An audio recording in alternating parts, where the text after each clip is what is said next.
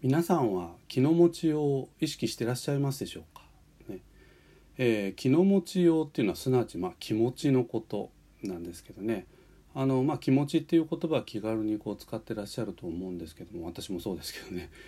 えー、実は気持ちにはですね大きく分けて3種類あります。ね。えー、ハッピー悲しいニュートラル。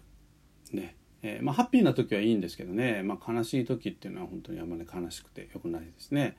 で案外忘れがちなのがこの最後のこのニュートラルなんですね。えー、ハッピーでもない悲しくもない、ね、通常の、まあ、心理状態とか気持ちの状態、ね、このじゅ、えー、ニュートラルっていうのがこれ重要でして、まあ、この状態をですねこう常にこう維持し続けるというのが実はこうマインドフルネスの中で重要なこうポイントにこうなってくるんですね。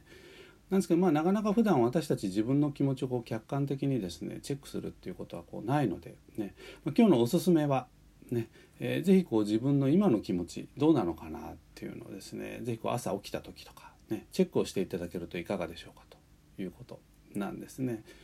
で、まあ、このポイントなんですけども、まあ、大きく3つあります。ね、まず1点目、ね、特にこう喜怒哀楽のある時、ね。えーまあ、喜んでいる時あと怒っている時。ね、あと悲しい時、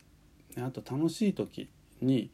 えー、体の状態ですとかあと感覚をこうチェックしてみましょうよということなんですね。特にこう怒っている時とか悲しい時とかっていうのはですね体のご自身のこう弱いところに力が入ってたりするわけなんですね。でそこに力が入ることによってこの感情がまあ生み出されてくる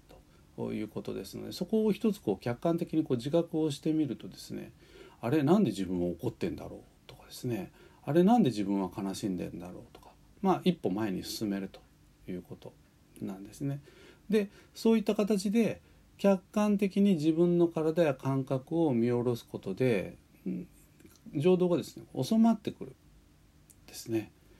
えー、ですからこう自分自身の体の状態とか感覚をこう上からねこう見下ろしてみるっていうことをぜひこうお勧めしたいなと思いますね。でそうすると分かってくるのはですねそういったこう体とかあと感覚とかあともう一個言うとまあ思考なんですけどもこれは決して自分自身ではないんだということがこう理解がこうできてくる